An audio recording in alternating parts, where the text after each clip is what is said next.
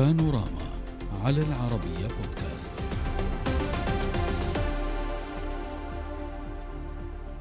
لأكثر من أربعة عقود تعيش إيران في دوامة من القمع والفوضى والاضطرابات الداخلية عدا عن سلسلة طويلة من العقوبات الدولية التي وضعتها في عزلة. أبرز تلك المحطات كانت في إبريل من سنة 1980 حينما أصدرت واشنطن قرارا بحظر توريد السلع الاستهلاكية وجمدت 12 مليار دولار من الوصول الإيرانية بعد عملية احتجاز الرهائن في السفارة الأمريكية. في يونيو من عام 1995 1990 أصدر الرئيس الأمريكي السابق بيل كلينتون مرسوما بفرض حظر شامل على إيران بتهمة دعم الإرهاب الدولي.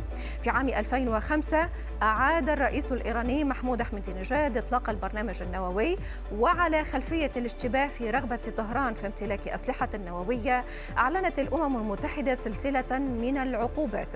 من جانبها حظرت الولايات المتحدة عام 2008 على البنوك الأمريكية العمل كوسطاء في نقل الأموال مع إيران. في عام 2018 سحب الرئيس الأمريكي السابق دونالد ترامب الولايات المتحدة من الاتفاق وأعاد فرض عقوبات اقتصادية شديدة على إيران التي ردت بالانسحاب التدريجي من الاتفاق.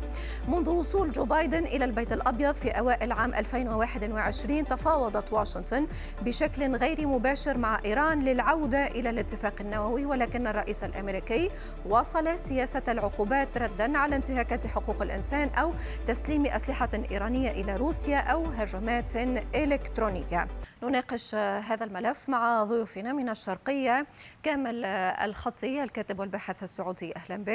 من بيروت مصطفى فحص الكاتب الصحفي أهلا بك ومن دبي مسعود الفاك الباحث في الشأن الإيراني. أهلا بكم ضيوفي الكرام. أستاذ كامل كنا نتحدث منذ قليل على ضغوط كنا نتحدث على مخاوف على معضلة قد يشهدها الداخل الإيراني لاستكمال أو لتنفيذ بنود هذه الاتفاقية. ولكن في المقابل نحن عرضنا العقوبات التي تشهدها إيران أو شهدتها أو سلطت عليها في فترة من الفترات. ولا زالت إلى حد اليوم وهذه العقوبات تعلم حضرتك بأنها أضعفت آه، النظام كما يقول مراقبون وخرجت احتجاجات ونعلم بقية التفاصيل هل تعتقد بأن العامل الاقتصادي قادر أن يوحد قيادات إيران بشكل يمكنهم من الدفع لتنفيذ هذه الاتفاقية لإنجاحها خدمة للازدهار؟ لنبدأ هكذا. انه مستوى السخط وتيرة السخط الشعبي على النظام في إيران تتصاعد لا شك. صحيح. هذا أصبح أمر أمر لا يمكن اخفائه كذلك عامل لا يمكن إهماله وإهمال تأثيره في آه، سير إيران نحو تهدئة الأوضاع في الإقليم. وتهدئة الأوضاع في الإقليم دون المملكة العربية السعودية أمر آه، غير مطروح طبعا. لأن الدولة الأهم في الإقليم الدولة التي تمتلك القدرة على التوجيه يعني على على قيادة الإقليم نحو المستقبل الافضل هي المملكه العربيه السعوديه. ف لابد لابد أن نضع الأمر في الاعتبار ولا ولا أعتقد إنه في متابعين آه، يختلفون على اهميه نعم. هذا الامر. آه إنه آه النظام في إيران يسعى إلى الخروج من اختناقاته نعم يسعى إلى الخروج من اختناقاته لا شك من خلال هذا الاتفاق بالتأكيد وإلا نرجع مرة ثانية مرة أخرى إلى اضطرار الخميني إلى وقف الحرب وكان والتصريح المشهور للقرار وقف الحرب وكانه يتجرأ السم. هم في حد ذاتهم آه، الرجال هذول القائمين على هذا النظام هذا النظام العجيب الغريب. آه، في مثل هالنوع من الاتفاقات وكأن في نظرهم وكأنهم يتفقون مع الشيطان. النوع من. النوع من التهدئة كأنهم يعني يخونون مبادئهم. لكنهم مضطرين لأن في في واقع في الداخل آه، ما إذا إذا إذا استمر إذا استمر تصاعد منسوب السخط الشعبي عليهم قد يؤدي إلى انهيار النظام تماما. إحنا شخص إحنا شخصيا في الإقليم لا يعني لا نود أن نرى دم ونار في إيران. بالتأكيد لا نود أن نرى ذلك ليس حفاظا على النظام ولكن خوفا على تدحرج هذه كرات النار على الإقليم أيضا. إحنا معنيين بأن الإقليم الجغرافيا لا يمكن تغييرها. آه، وإحنا في آه، يعني متشاطئين آه، صحيح ومن مصلحة نعم. من مصلحة المنطقة ومن مصلحة الجيران كذلك أن تكون هناك حالة من السلم ومن الأمن ولكنك نعم. طرحت نقطة اضطرار إيران إلى السعي لإنجاح هذه الاتفاقية خدمة لمصالحها الاقتصادية أستاذ مسعود حول هذه النقطة هل تضطر إيران لذلك حتى وإن كان على حساب موروثها الديني موروثها الثوروي آه، على حساب المبادئ التي نشأ عليها نظامها؟ آه، ربما أقول هنا مقولة باللغة الفارسية ولكن مفهومة بالعربي بسبب كثرة الكلمات فضل. العربية فيها أي. تقول حفظ نظام أوجب واجبات أي ربما فهمت المفهوم.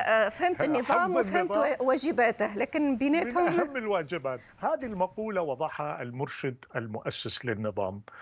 حفظ النظام من أوجب الواجبات. في هذه الحالة يمكن للنظام حتى يعطل مبدأ شرعي. لو تطلب الأمر هذا تعطيل هذا المبدأ الشرعي يحافظ على النظام. لذا علينا أن ننظر إلى الأمور من هذه الزاوية، هذه هي عقيدة النظام الإيراني منذ عقود. على هذا الأساس تتجه، لذا مواقفها ستكون معقدة ضمن هذه ضمن هذه المقولة، إلا أن الاختبار هو سيد الموقف، إيران بالنهاية مهما كانت الأسباب أنا أعيد وأقول عليها أن تلتزم بما توقع عليه. كما أن الذين وقعوا على هذا الاتفاق من الجانب الإيراني وهو علي شمخاني. من هو علي شمخاني؟ علي شمخاني هو من مؤسسي الحرس الثوري الإيراني. علي شمخاني كان قائد الحرس الثوري في الأهواز. ثم عندما كانت الحرس الثوري كانت وزارة وكان وزير الحرس الثوري. آه، كان من قيادات العليا للحرس الثوري و دوره في هذا المجال. لذا الآن هناك يقف معه جيل من الحرس الثوري. أصبحوا رجال أثرياء. أصبحوا آه، آه، آه، رجال أعمال في داخل نعم. إيران. علي شمخاني هو من هؤلاء الناس. لذا هناك في الحرس الثوري جيل صاعد. هذا الجيل في واقع الأمر ينظر للأمور بمنظار الربح والخسارة بمفهوم الاقتصاد. جميل. موضوع الربح والخسارة ولكن آه، إلى أي مدى أستاذ مصطفى؟ هنا سؤال حضرتك. آه، منطق الربح والخسارة على حساب المبادئ مبدئيا هل تتوافق مع ذلك أم لديك شكوك أخرى فيما يخص إمكانية أن آه، تحترم إيران هذه الاتفاقية لمدة تمكنها من تحقيق أكبر بنود هذا الاتفاق مع المملكة العربية السعودية آه سؤالك بجزئين آه نعم. آه، أعتقد أن النظام الإيراني كما قال السيد مسعود آه يتاجر بكل بكل مبادئه وعقائده ومعتقداته من أجل حفظ هذا النظام ولا يدخل فيه دائرة المصلحة الشخصية لأقطاب النظام. وسأعطي رقم مسؤول عن كلامي أن إيران تبيع بالتهريب ما بين 2.5 إلى 3 مليون برميل في اليوم. يدخل نصفهم فقط إلى الخزينة المدينة والنصف الآخر يظهر يذهب فسادا لأقطاب ومؤسسات داخل النظام وإلى شخصيات أغنياء كنا نسميهم بأغنياء الحرب هم الآن أغنياء نعم. العقوبات لدرجة أن هؤلاء غير مستعد غير مهتمين بفك جزء من العقوبات على على على إيران آه وكما أن الاستفادة ستأتي من هذا الاتفاق لهذه القوى هذه القوى ستحافظ على شكرا. على على, نعم. على, على, على الاتفاق. نعم. ولكن هل الاتفاق سيستمر؟ مم. هناك مثل إيراني مطلوب. مهم جدا. أي تفضل نختم به باختصار. يقال يقول يقول أن إن الغربان مهما غسلت آه، إن الغربان لا يبيض لونها مهما غسلت نفسها. طيب نفهمه ونحاول مناقشته ولكن في حلقة قادمة. شكرا جزيلا لكم. السلام عليكم.